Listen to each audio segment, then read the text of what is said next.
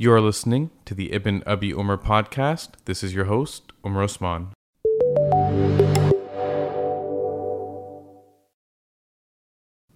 We've got a great episode today. I'm really excited to have Sana Saeed from AJ Plus on the podcast.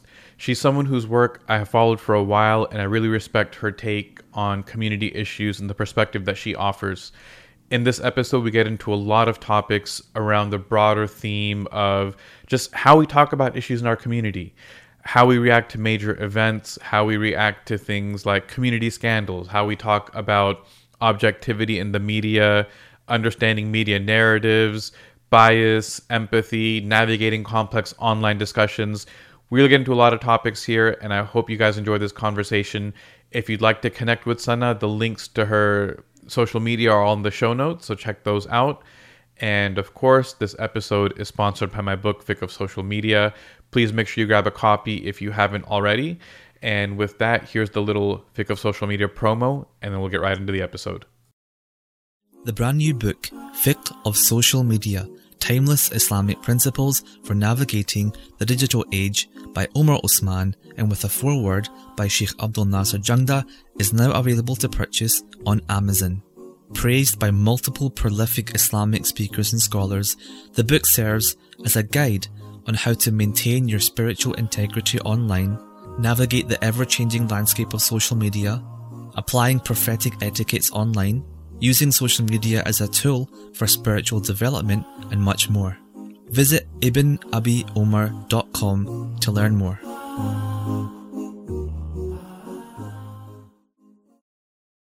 Assalamu alaikum, everyone. Welcome back to the podcast. We're joined by Sana Saeed from AJ Plus. Uh, Sana, thank you for joining the podcast. How are you doing? I'm alhamdulillah great. Assalamu alaikum, everyone. So we ran into each other on Clubhouse recently, and you gave me a crash course on how to moderate a room, which I had not done before. Uh, but it's been an interesting experience, and one thing that I've noticed has become a hub for Muslims to get together and talk about things, and you know, kind of trying to lurk. I've sat in on a ton of rooms, heard a lot of conversations, but it's been an, in, an interesting insight. What have you noticed so far in your time on Clubhouse? Yeah. Um, by the way, you did really well with moderating that group. So congrats. I was glad I could be there in your first room. I think what we got like 200 people in that room. like, I, I start the room started as a joke, like, right. Yeah, and yeah. it yeah.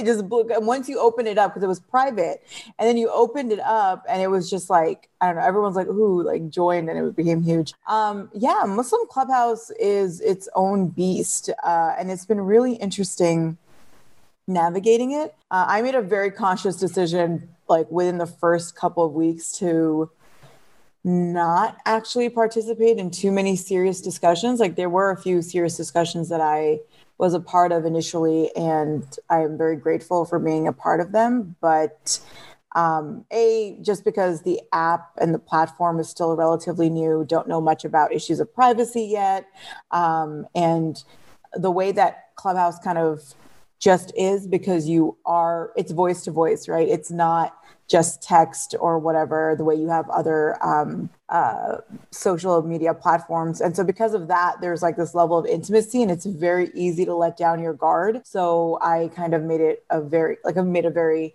conscious decision not to um, participate in too many or many um, you know serious quote unquote the discourse conversations. Mm-hmm. But I will say it's been really interesting to see. Um, like there is very clearly a hunger uh, amongst especially like you know our generation or maybe even a bit younger um, to talk about big issues um, but what's been interesting is oftentimes not always sometimes they're really smart informed conversations but oftentimes the discussions aren't necessarily um, led by any informed uh, opinion, right. but rather just opinions, which is fine. I mean, that's like how a lot of conversations happen.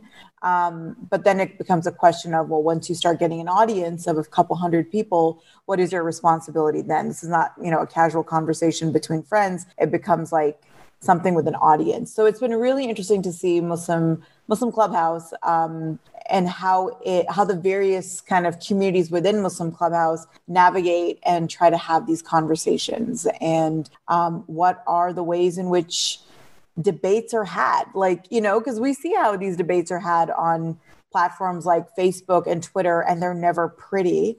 And I think Clubhouse has been really interesting in that regard. It kind of, it's been cool to see often, not always, but often it's been cool to see some really well moderated, smart debates as well. What are some topics that you've heard good di- or discussion that was healthier on Clubhouse as compared to maybe other platforms? So one which I really thought was extremely helpful. It happened, uh, I believe, yesterday. Time is like absolutely non-existent uh, Yeah. right now in the pandemic, but especially with Clubhouse, like you don't even know when was the last time you had a particular conversation. This wasn't a debate as much as it was a discussion, and it was looking at. Um, it was basically like spiritual abuse or sexual abuse, like different kinds of abuse by clergy, so to speak. Um, I don't like using that word for for uh, for leaders in the Muslim community, but that was a term used. Um, so looking at spiritual sexual abuse that um, when it's done by Muslim clergy. I was in there um, and I was actually on the. I raised my hand to ask a question, and I ended up sitting on the little speaker's pane for like thirty minutes. yeah, when when you're when you're like sitting there in the speakers, you're like, ugh.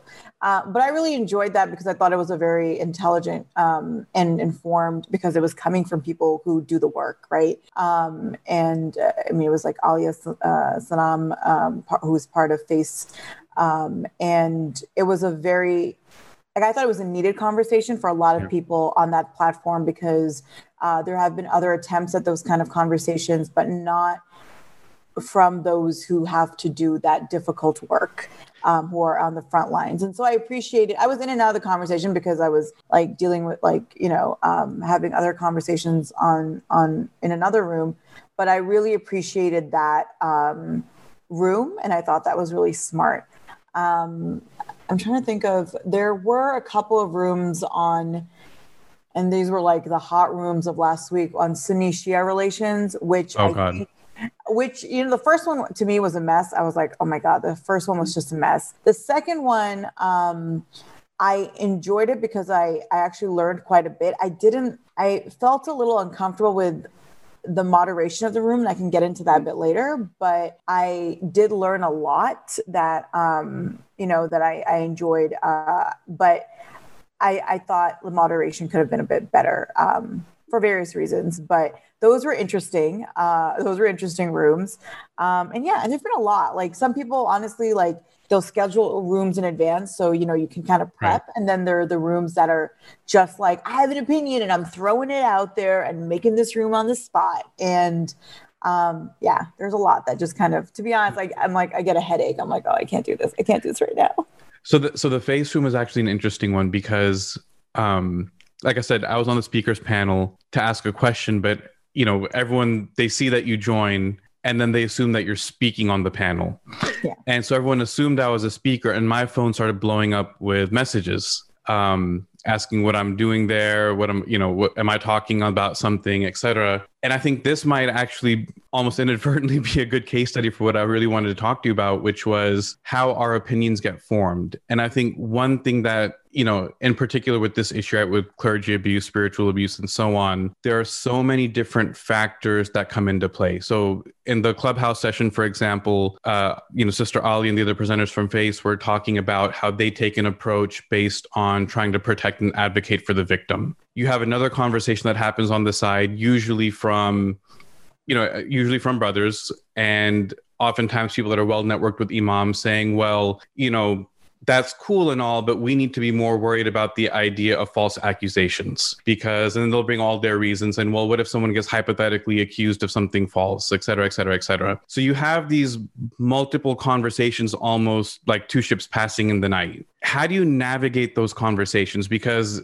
everyone you know it's not even really a muslim issue everyone's taking their cues from even if we go out to like me too it's kind of the same debate back and forth we just have a little bit of a religious twist on it Yeah, I think that's a great point, and it is really um, it's a tough one to navigate, to be completely honest, because it's one I struggle with a lot. Um, I am for sure sympathetic uh, to the idea of um, kind of advocacy from a victim's rights perspective, um, because I do think. I think sometimes there is, and, and, and I was glad they were clarifying this also last night, right? Is that when we when we hear the term like believe women, right? Um, I think what's interesting is people always think that that means, um, oh, uh, like believe women no matter what, like this idea that you just believe them they're 100% right no matter what and when in reality what it means is that this if the starting point is is that like because usually what happens is like especially when we have uh, women victims of of abuse and in particular whether it's physical abuse or it's emotional or sexual abuse um, there's immediately a questioning of the victimhood right whereas like I mean, think if someone tells you, oh, blah, blah, blah, I got stabbed, for instance, like we right. don't question that person who has, like, it's not something we initially, we're not like, we're not like, skeptical well, not about sure the offset. really got stabbed. I'm not really sure if you got stabbed. Like, well, what were you? You know, it's not. It's more like, well, what was going on? I mean, yes, people will question kind of the circumstances and whatnot, but you don't question per se that like this person was victimized in some way where they got stabbed or robbed or whatever. And I think like when I hear something like believe women, it's I don't actually think it's a great I don't think it's a great like topic for like a great sorry uh, phrase from a PR perspective because uh, people oftentimes misinterpret it. I think what it really means is that you know if someone is you know, especially uh, in particular women, right? Because they're, they're, the ones who are disproportionately impacted by this, but they're certainly not alone in being impacted by this. Um, that the idea is that we are not coming from that uh, those of uh, anyone who is who is in this situation or, or looking at it or is advocating or, or doing advocacy is not coming from the perspective of um, of questioning if someone is a victim or not um, because we don't do that for other like we that's not the starting point for other um, uh, p- people who may be victims of different kinds of crimes or wrongdoings and so on and so forth. Um, and especially because oftentimes um, especially for women to come forward women and especially if men are coming forward with allegations of like sexual spiritual abuse it's not easy. So you're putting a lot on the line. And so for me that particular you know, kind of tug and pull isn't as hard. It's complicated in different ways, but it's not that hard, I think, once you understand what's a term like believe women or what victim uh, rights based advocacy is actually advocating for. That being said, I do have a problem with sometimes the the discourse in the way that we uh, talk about certain things, right? And so, and I've noticed this a lot, and you know like terminology matters words right. matter. I was um, you know recently having a conversation with friends and i relayed and it wasn't me personally i was talking about i, I even mentioned the individual i was just talking about a situation of of sexual harassment. And this individual who i was speaking with mentioned oh well like was repeating the story back to me and said i can't believe that was like sexual assault. And i'm like no no no no. It's, it was not sexual assault. This was a case of sexual harassment. And we need to be careful not to conflate the two as well, right? And I think um, what I see happening a lot right now, which is a little worrying to me, is when we end up conflating different different wrongdoings, crimes, sins as being something that they may not be as well. Um, and so that's something that I that I I've been thinking a lot about in in the way that we the words that we use because precision matters. Yeah. Precision matters a lot. It matters for both the victims and it matters for you know even perpetrators. I don't care about like you know the feelings of perpetrators, but I do care about um, like as a journalist accuracy right? Like that's what matters to me is that we're being precise and accurate with the language we use. And this isn't something specific to the Muslim community, but in general, I've seen that like we've gotten a bit um, loosey goosey, for lack of a better term. One, I mean, one thing that I've noticed is like with these discussions, it ends up being we project the most extreme version of the other opinion on each other. And oh, so even if you're, you know, saying harassment versus assault, in the other person's mind they're just assuming the worst case scenario and then saying well since it's not this worst case scenario it's either not a big deal or not true. Yeah. Yeah no and that happens unfortunately a lot too and it's so that's why this stuff is so um it's so hard it's very hard to navigate like i it's something i'm still learning and i make and like you know as a woman who's faced harassment who's been you know put in situations that were uncomfortable and out of my control and and like even then it's like something that you don't know how to always navigate in a way that is mindful of everyone and is also on top of that like i said as a journalist like i'm being accurate and precise.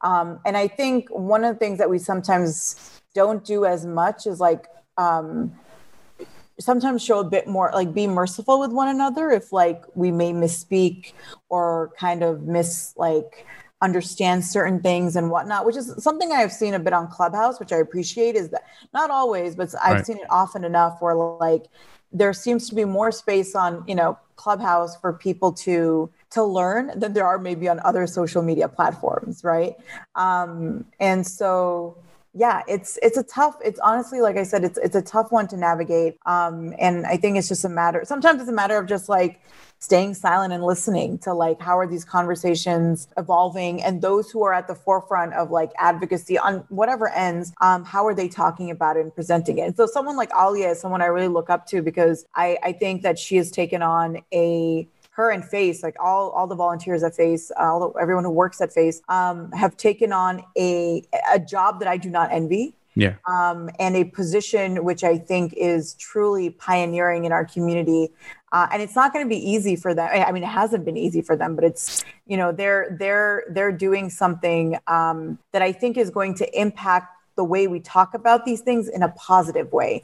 And I kind of got that from that you know the the discussion um, yesterday. So that was uh, February fourteenth um, uh, when this conversation was being had, and uh, and I think like if we have if we have these conversations more then the better equipped people will be on whatever side that you i mean it's weird to me that we have sides right. when it comes to like issues of victims and these survivors of like you know uh, uh, various types of abuse. It's weird to me to have sides on that right? Like um especially because i'm like the law is technically always on the side of the perpetrators or the alleged perpetrators right? In the sense that under like you know especially in the united states right? You're you're you're you're innocent until proven guilty. That's that's something i mean questionable right. when you're like a part of the Muslim community and being like, you know, person like, I mean, yeah, that's a whole other conversations. But but technically, right, you are innocent until proven guilty. And so it's just interesting to me that we do have um, people taking sides when we have instances like these come up, um, as opposed to kind of just maybe sit and wait and see what the information is if it comes out as well. So when it so when it comes to sides, here's this is my observation, and I don't know how accurate it might be, but I feel whether we're talking about an issue of like let's say clergy abuse or even if we're debating let's say racism and black lives matter right? It could be completely separate you know issues. But i feel like the sides form around the same talking points where one is looking at who was harmed or who is oppressed or who is the victim and trying to remedy immediately hey something bad has happened and we need some type of justice for it right? And then i think on the other side there you know again side but the other side ha- is always there's an attitude of okay yeah we get that something happened but the way that you want to fix it hypothetically may lead to all these other wrong things. And then that's where you have an impasse. And i feel like no matter what the issue is the camps kind of fall along that dividing line. I don't know if that makes sense or if you've noticed something similar but you know if we take the example of race for example it's always well you know, people shouldn't be violent when they protest or they shouldn't loot or this or that. And the discussion always comes back to, well, someone something bad happened, but people want to focus on the reaction instead of the root cause. I don't know if that maybe that explains a little bit better. I mean, yeah, like that and that's why I you're right in terms of whenever we do have any sort of major uh, event take place where uh, or a major moment, a political moment, or whatever, it does seem as though you have two primary sides, whether it's within our own community or in kind of the broader uh, society. Two sides always emerge, and it is really the same talking points being regurgitated, and it's um, it's, and I think a lot of that is honestly like mitigated by the platforms we're on it really is. Like I don't think we we really um, I mean, there are two things, right? One is like the fact that media coverage is always the same. It's primarily always the same on these issues. And so a lot of people get talking points from what they're being shown and what they're hearing uh, and the way in which a story is framed um, by major news networks and major news coverage, right? And I think another end is like a lot of people get their talking points from more social media outlets as well, which can be great sometimes and sometimes not so great. Uh, and so I think because that's, we've been seeing this for the last, I don't know, six, seven years in particular, as we've gotten more integrated um, with i would say yeah within the last six seven years we've become even more integrated with social media platforms than ever before. These conversations become cyclical and thus exhausting because it feels yeah. like everyone's going in circles and those circles are never ever touching right? It's just like the same conversations uh, again and again. And yeah i mean i'm not going to pretend like i don't agree with one cycle like more than the right. other i absolutely do um, but it does get exhausting when it's like okay, well, how do we move on from this conversation into a way which is maybe more productive as well? Right. I hope that answered your question. Yeah. Well, I was going to say, how do we, I, so I feel I'm in the same situation, right? Where we keep spending our, no matter what issue it is, it falls into those two circles. Do you think, well, let me start with this. How much role does that media narrative play in how they frame the stories? Like, you know, personally, I feel sometimes the media narrative will always reinforce a certain power dynamic, right? Whether it's uh, institutional, like whoever's in power, etc. If it's, you know, it's like Me Too is going to reinforce the men that are in power because they have their good old boys club, etc. When it comes to race, obviously there's you know I mean, there's so many examples of the media bias and how uh, black people are portrayed versus white people, et cetera, et cetera, et cetera. I mean, the Capitol riots being like the most glaring recent example of, you know, in terms of framing. For the Muslim community, how do we get maybe I know everyone gets it, right? Because we see how Muslims are portrayed. But why do those why does that logic stop working when it happens to other groups? Like, why do we recognize when it happens to us, but we can't recognize when it happens to Black people or to women or to, you know, another marginalized group? So I would actually kind of push back a little bit and say I don't think we we I don't think we all recognize it when it happens to us. I I think one of the things that really kind of takes me back, uh, like kind of you know like surprises me a bit, um, is when I do meet a lot of smart Muslims, young, old, all various backgrounds, who regurgitate a lot of tropes that are in the mainstream media about us, right? And, and, and, and it's uh, like the way in which Muslims will otherize other Muslims, foreign Muslims, um, or use the language of like, uh, quote unquote radicalization and extremism without realizing that I'm like, do you not know that these terms were created for a very specific propagandistic like reason and that there is no science behind, you know, like what is radicalization, what is extremism, even in the way that it's used and, uh, and kind of was was not unique to, but was really kind of gained momentum in the um, the so-called war on terror and how it was used to criminalize our communities and anyone who was like and still is used to criminalize anyone who practices Islam, right? And maybe yeah. looks a certain way and acts a certain way and so on and so forth. So I do see, I do think like Muslims, I think we recognize certain tropes, right? There's certain things that we recognize as being like, oh, those are those are bad about us. But I do think there are certain things that uh, we consume about ourselves that we are not questioning enough um, and don't see them for what they are. Because I think there are a lot of Muslims who don't see themselves in those stories; they see other Muslims in those stories, and so they so. The media is a very, very powerful machine, right? And I think people forget that, you know, one of the greatest tools that anyone can have is information. And as journalists, we are in the business of disseminating information, not just, sorry, disseminating information, but gathering, filtering, giving structure and a narrative to information. So we are extremely powerful in that regard. And I right. don't think enough people realize that when you get a new story, whatever the story is, that uh, you're getting it through a filter. The facts might all be right, but facts are always being delivered to you in a filter. And I think the reason why, you know, so often a lot of people in our community um, and I think many do, but I think a lot of people in our community don't see the way in which certain media narratives are created. For instance, uh, take for example the way that um, uh, Black Americans are talked about in in the news media, and even beyond, right? Like police brutality, like just in general. I think the reason why there isn't always or there isn't much critical engagement with that, and I, I do see it changing a bit.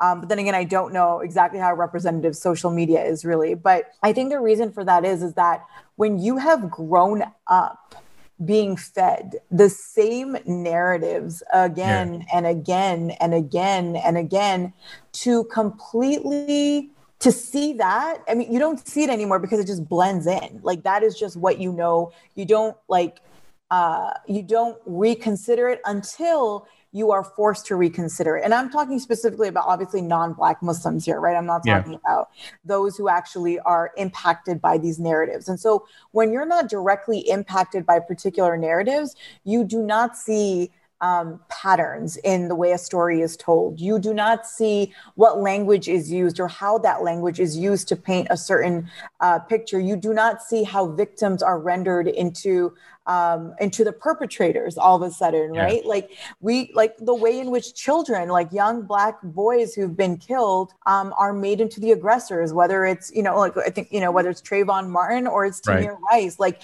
young black boys who are then somehow made into like the scary monsters because of the way in which, or Michael Brown, another example, um, because we because the, the news media and it still does this is like elevates um, the perpetrators of violence over the victims, right? Um, and I think like, and that's a core thing that unfortunately we see happen way too often in our mainstream media is that the perpetrators of violence are the ones who get greater and more sympathetic coverage, oftentimes, uh, I mean, certain kinds of violence, than um, those who are victimized by that violence, so right? Is that why like why is that? Is it as simplistic as because the storytellers identify with them more? Like because they have more affinity toward each other or they you know they're the same race or same background or something else? And, yeah i mean i think so i think it's it's it's a few few of those things. So i think yes like you know oftentimes journalists of color are you'll hear this from so many black and brown journalists as well right is that maybe they're taken off a story or they feel like they can't do certain stories because they're told explicitly or implicitly that they're too close to the story right like right. we've heard so many times like so many black journalists have been uh, penalized by um, their media companies because they maybe tweeted something or they um, you know whatever were seen somewhere and then they're penalized by their um, or they were seen like at a protest. And even though they were covering it as a journalist weren't seen as being quote unquote impartial. But what we never question we never question this in our industry and outside of it is then what if if if the governing structures of this country are rooted in white supremacy, right? Then what does that say about white journalists who then cover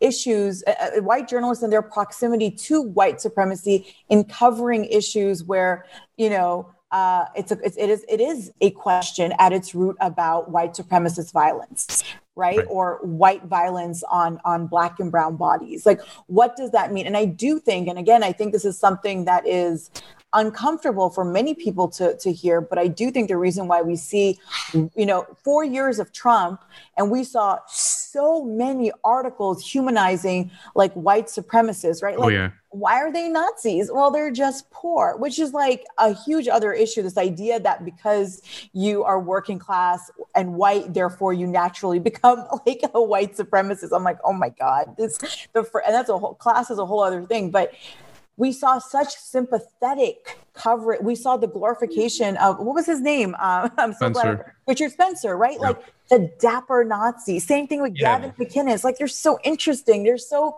oh my God, so unique and like different and handsome. And they they fool you. And it's like, what are we doing?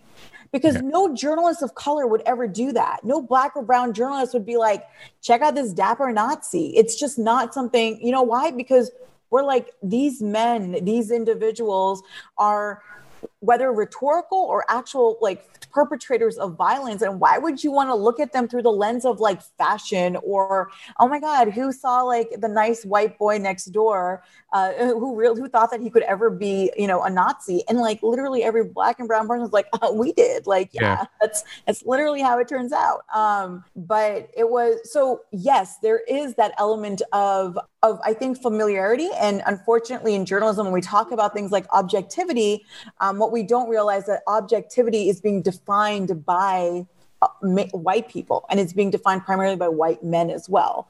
Um, because no one ever questions the proximity of white journalists to white supremacy again when they're covering these stories. It's not really a, a question that's brought up. And i think the, the other how are they how are they defining objectivity that's problematic? Because in you know in all these same discussions even with other muslims this seems to be the fallback point that we're trying to be objective and not be swayed by emotional rhetoric or this or that. So we're, you know, that the objectivity becomes the crutch to hold on to certain talking points. Uh, the problem is, is that I think I really do like, I, do not believe in objectivity. Like I do not believe that objectivity is possible because we like we are all everyone has a bias. Everyone has a bias. Absolutely. Everyone has a bias. And so and we're all kind of and everything that we are putting out goes through a filter of some sort. Like i said you can have all the facts but that doesn't mean that that's the story right? Like i think too often we think well if the facts are presented and it is a factual story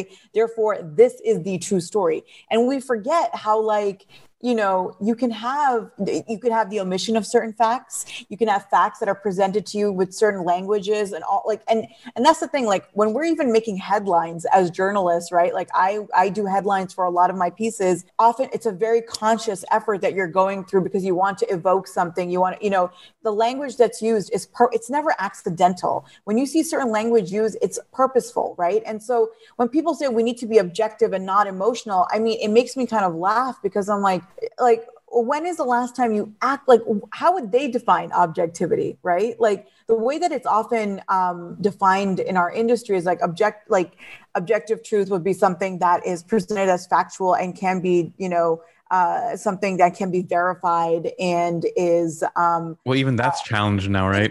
Of course that's what i mean. Like if that's how you know you can also say that you're presenting perspectives from different you're, or sorry you're, you're you're presenting perspectives from different vantage points.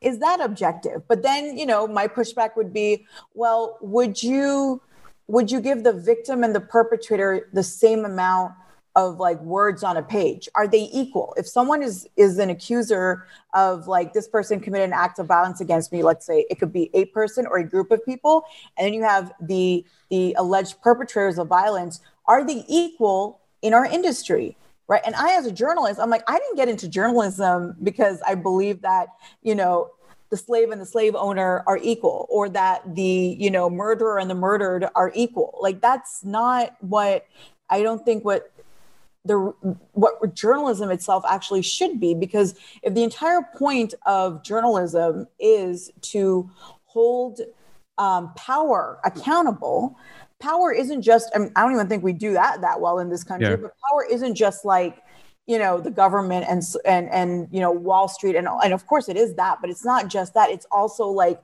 when you have a power imbalance between two parties like again the occupied and the occupier they're not equal they don't have the same story and there is one that whose narrative i think ultimately ends up being more important to tell than the other one so when when people tell stories that identify or empathize with those in power, how do we get people to empathize with those not in power or try to see things from the other perspective when the dominant narrative is always the opposite? That's a really good question, and it's a very tough question. Um, I spent, I think, a good chunk of my adult life um, in so many, just constantly engaged in arguments trying to uplift um, you know the the the the the narratives and the stories of those who are the oppressed in a situation whether it's an individual or a group of people. And ultimately there are people who will never change their minds. And i think that is something that when you are fighting for justice you have to remember that the fight for justice is a struggle itself. And um, and you can fight for justice in various ways. Like i think there are journalists for instance who who fight for justice every single day in the stories they they choose to tell and how they choose to tell them. Um, and I think one thing you need to realize is that the reason why the fight for justice for an individual or for the for a group of people is always a struggle is because you will always have people you always have naysayers you will always have people who will side with the ones or the one who holds power in a situation. And oftentimes, like, you know, the people who hold power in a situation, whether it's a person or a group of people or a government, uh, they hold that that power because they hold a position that uh, that has a level of authority and thus legitimacy right?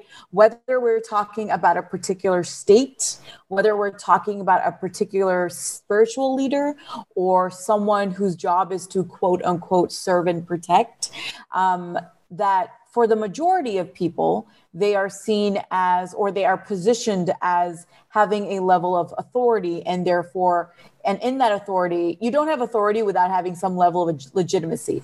Right. And so very so it, there will be people who naturally always will side with unfortunately those who hold power in a particular situation.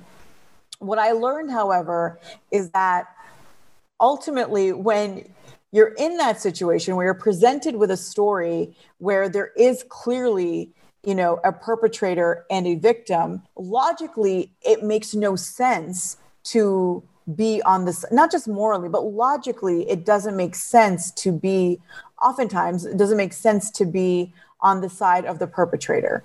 And I think what's been really successful for me on an individual level and on a level of even sometimes the work that I've done and that I've seen my some of my brilliant colleagues do as well is that you need to be able to break down the logic of those who think that the perpetrator of violence is the one who is oppressed.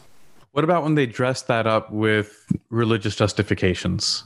I mean, that's always the most painful part when they're like trying to do with religious justifications. But then, like, unfortunately, like all religions, right? Like, you can find anything to justify anything as well. And for me, it comes down to uh, like, what are the basic principles in our faith? And, like, you know, if and what are the also examples eh, eh, you know what are the prophetic examples also before us? Like i've been in those situations where or not i've been in those situations but i have witnessed those conversations where you know um, a particular uh, leader in the community is accused of like ABCD and, and, and inappropriate behavior. And then all of a sudden, a brigade of young men and old men or whoever, usually young men, come forward with like all the things to quote from all the different, like, you know, yeah. Islamic literature, et cetera, et cetera. And the greatest irony to me is that I'm like, you have all of these quotes, right? Which I'm like, and I can find you, you know, similarly things from the hadith and from the Quran and the examples from the Sunnah as well, which will absolutely advocate the opposite. And I can make that argument extremely well.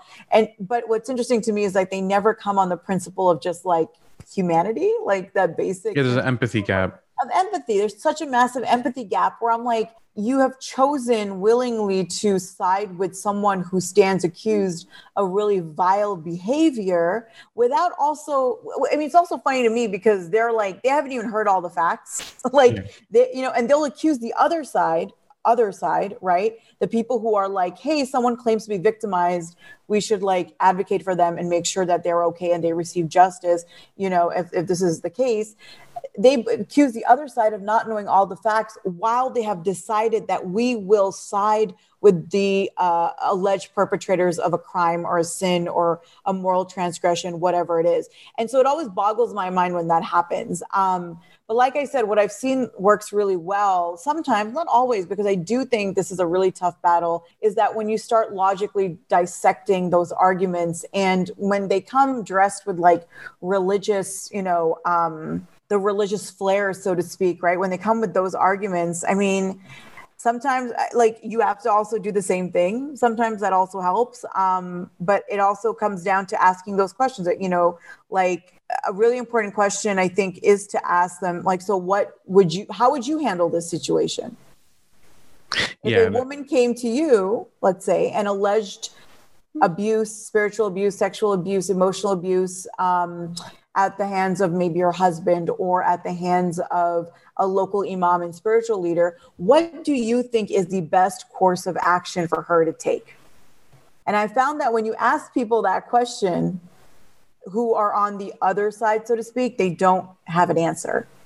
Because yeah. they're the because in these situations the the irony again is is that they'll be like oh my god look at these SJWs they're so reactionary. And when in reality they're the ones who are very reactionary right? They're mm-hmm. the ones yeah. with the knee jerk reactions to always side with those who are accused of a moral transgression or a sin or a crime.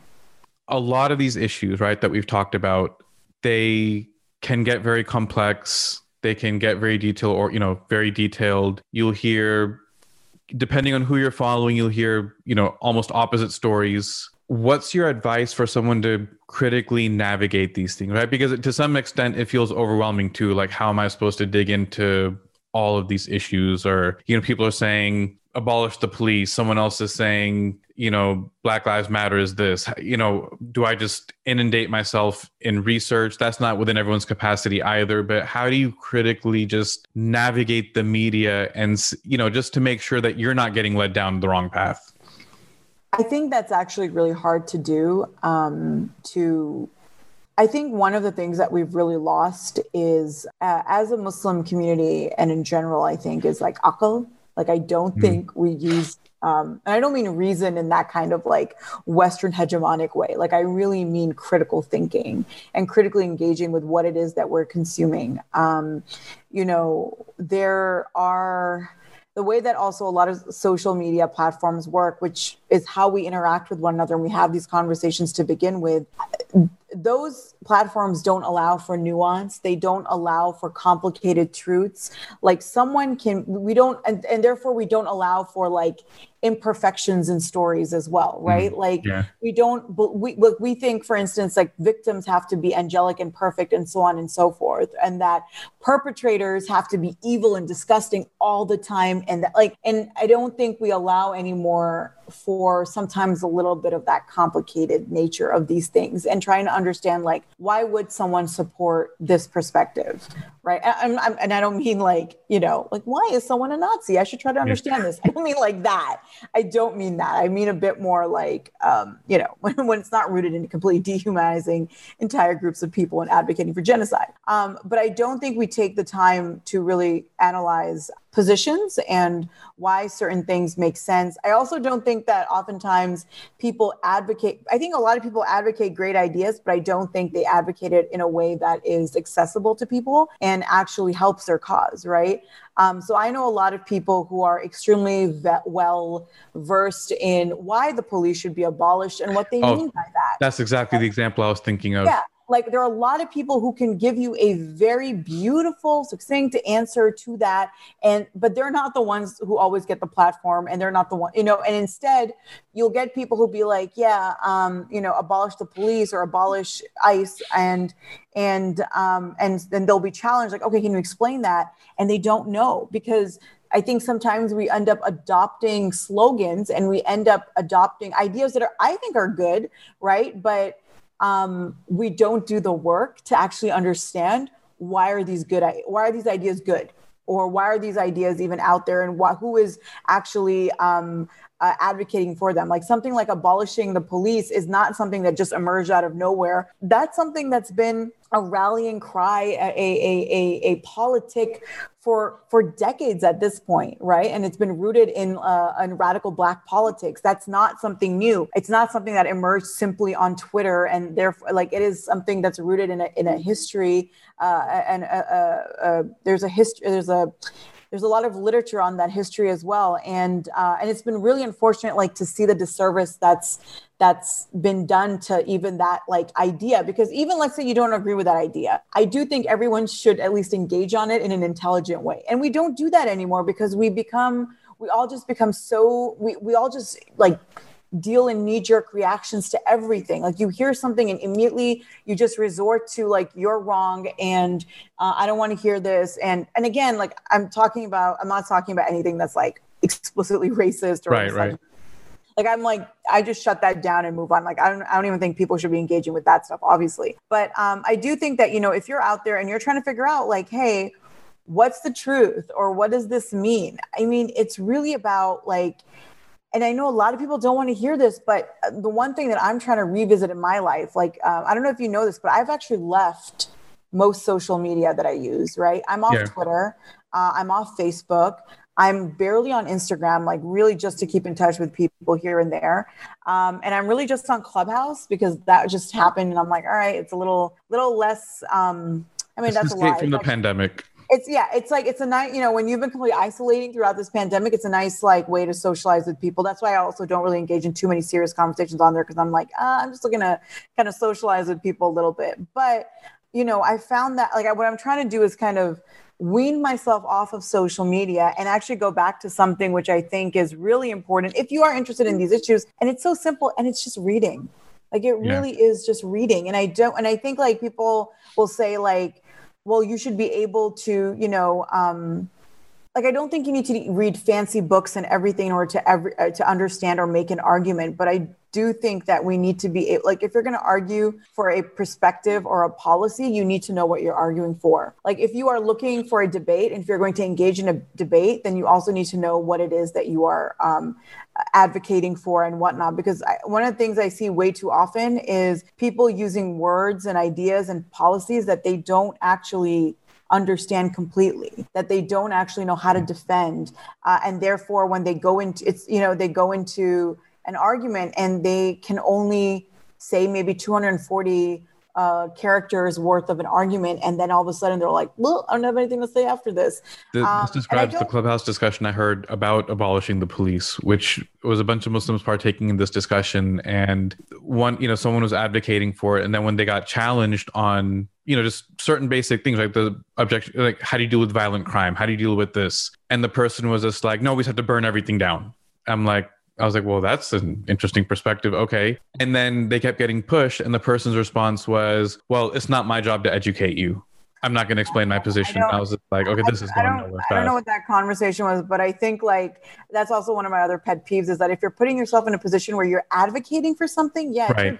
to actually educate because advocacy is education. Yeah. the idea that like if you're advocating for a position if you're arguing for a position and you've put yourself up on a stage to talk about whatever it is whether it's abolishing police and prisons whether it's abolishing ice whether it's healthcare whether even if it's like you know if you're even arguing for the opposite that we need more police then yeah your job is to educate people and respond to criticism. Because if you can't do that then i'm not sure like why you're advocating what you're advocating. Even if i mm-hmm. agree with it but I'm not sure why you're advocating it if you cannot even if you cannot if, if, your argument cannot even hold like uh, a candle to the criticism or is that how you say that is that the idiom? Yeah, I get what you're saying. like you know so if you can't even do that like why are you advocating for this and then how is this a realistic policy or whatever if you can't even explain it right if you can't even you know for example the, the, when you talk about abolishing police and police and someone's like what do we do about um, you know violent crime? and, and and the person advocating for abolishing police doesn't even have an answer for that. I mean a that's really unfortunate because there is literature again out there that explains this right? That actually answers how do we deal how do we deal with crime in a policeless society? There is like you know there are even like models for this and everything. And so when someone to me when if i when i hear that that they can't even answer that question i'm like then and then they say it's not my job to educate you then it's like well get off the stage. Yeah. like I, real talk get off the stage and stop advocating for something that you can't even argue for. And that goes for anyone because your job as an advocate for anything is absolutely to educate. Like that's the number one thing. And it's it's exhausting yes but if you choose to be an advocate for something you need to be educating on something. Um, but yeah i think like that that's my biggest piece of advice is like if you believe in something like learn it and understand it and fight for, and if you want to and if you want to fight for it there are people who believe things and they just believe them and they're like i'm not here to argue about this. Yeah. this is just what i believe. I saw a really funny tiktok where this guy said he's like look i just believe in free healthcare I don't want to argue about it. I don't know how it works. I just know it's a good idea and I really don't want to argue about it. And it was funny because I'm like, yeah, I get that. Like Yeah. uh, there there are certain things I really believe in and I don't really want to like not want to, but I don't really have the energy right now to go into an entire economic like b- uh, breakdown of how that's going to work or whatever. So I don't really talk about it or argue it because I'm like I believe in this. I, Yeah. because of you know I think it's morally the right position, and I'm not really I, I'm not in a position right now where I want to argue with people about why this is the right thing and so on and so forth. And I think it's fine to have that, But if you are going to be partaking in advocacy and arguments and debates about particular policy positions or um, things that you believe are morally correct, etc., then know your stuff. The stuff that I talk, I don't talk about certain things if I do not know enough about them. I may have a very like strong opinion or an opinion on them, but if I don't know enough, I'm not going to go up there and be like, let me educate you on something that like I know maybe like a little bit about or something of that sort. The things that I talk about are things that I know. What about the pressure to give an opinion on those things on those things sometimes where it's like, well, you know, uh the what's the silence is violence. Yeah, silence is I mean, no, I mean look, like if you're gonna ask me, Sana, like, what's your stance on Black Lives Matter? I'm like, they do. Next, like, I don't. Yeah like that's not something i feel like i need to even argue right like obviously i'm a i'm a very uh, passionate advocate for racial justice and economic justice in this country and everywhere else as well like there are certain things that I have no problem giving an opinion on. Um, I'm not going to sit and debate like the value of Black life, right? Like I'm like that's I don't think that's up for debate. I'm not going to sit and debate like should um, uh, what if women lie about sexual assault? And I'm like, I really am not going to debate this because even the, the you want to talk numbers and science and facts because the actual facts and the studies that we have available show us that the percentage of even women who like uh, uh, will file false reports is so it's near negligible. It's like i think less than 1% or 1% something of some like ridiculous uh, number of that sort. And so i'm like i'm not going to sit here and debate like those so there are certain things i'm like i'm not going to debate. There are certain things where if i'm asked for an opinion i'm not going to give it only because i'm if i don't know enough about something I just I think it's a greater disservice for me to offer an opinion on right. something I don't know about than it is for me just to say whatever is popular or whatever people expect of me and so on and so forth. I just don't think that's fair.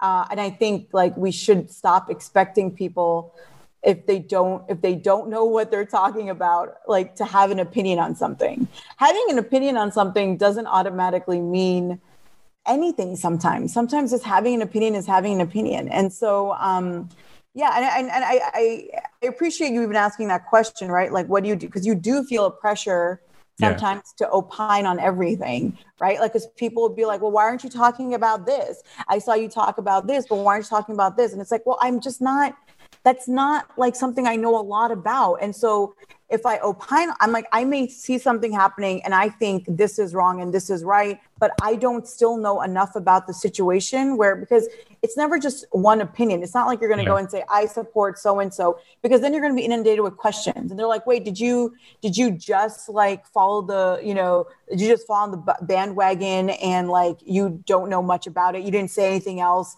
You just showed support for this or that. And I'm like, it's just, you open up a can of worms. And right. sometimes I rather would educate educate myself in silence mm. than to, you know, um, allow myself to just like say whatever the hell, you know, um, I want to say or, or I'm expected to say because there's an expectation that you should have an opinion on this. Like sometimes you're like, look, I'm just quietly educating myself. And I think we need to be able to respect that as well. Especially like, look, if you know someone is like a considerate, let's say, commentator or someone who is consistent on issues, I think again it goes back to like you gotta have a little bit of mercy like when you're dealing with people, right? Yeah. Um, and also, you know, maybe sometimes people like I'll, I'll, i can only speak for myself but there are times i don't speak on certain issues because i'm exhausted you know? I'm like there's a lot like as a journalist you are going through so many different things um, as being in the pandemic you're going through so many different things and sometimes you just don't want to talk about something because you are genuinely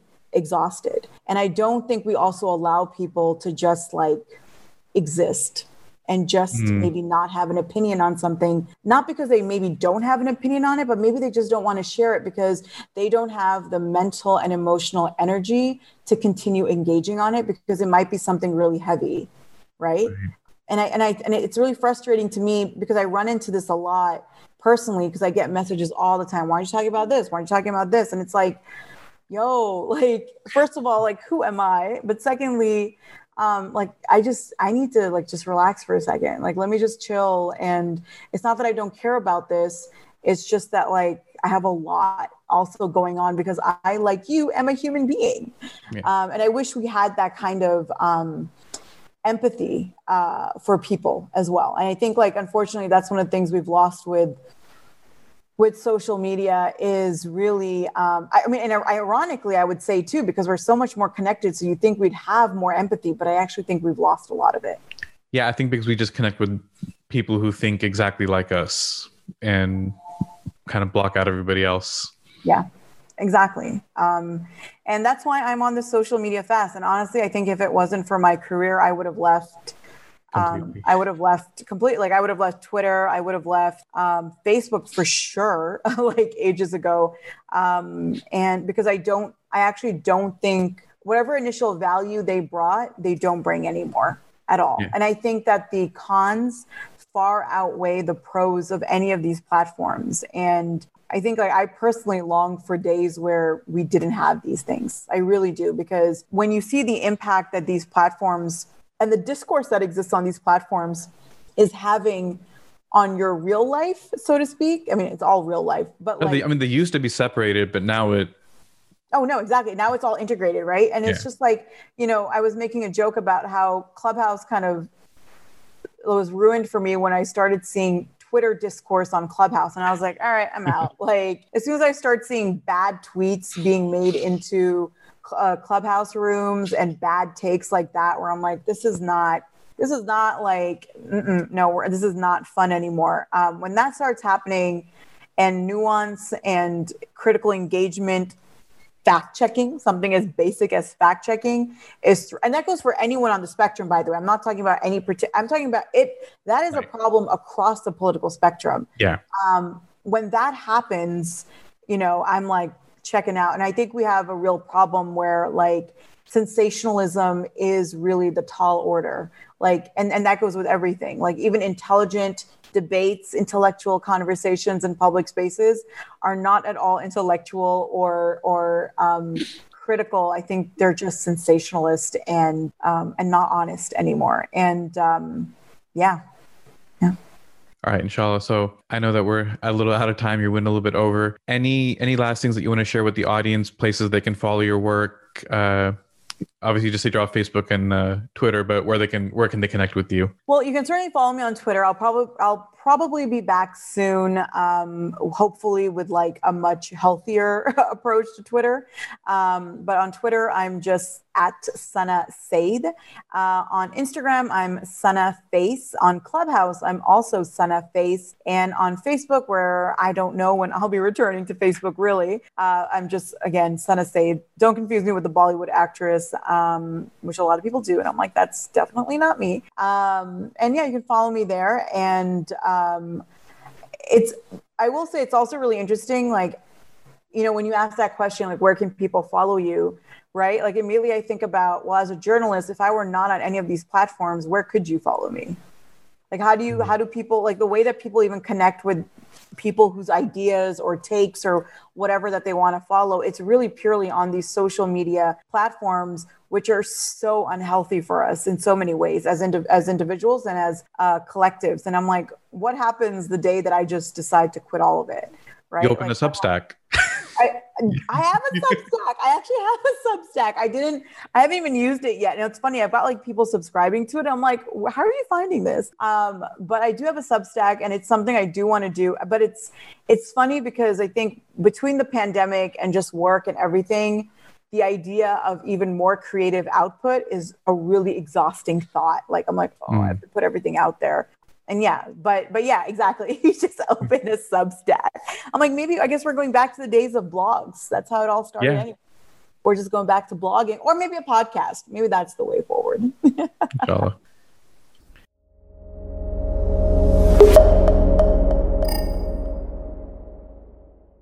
Thank you for listening to this episode. If you'd like to support the podcast, please subscribe in Apple Podcasts or Google Play or whatever podcast player you use. And please rate and review the podcast. As always, if you share it with a friend, that's much appreciated. You can check the show notes for all the details and links. See you in the next episode.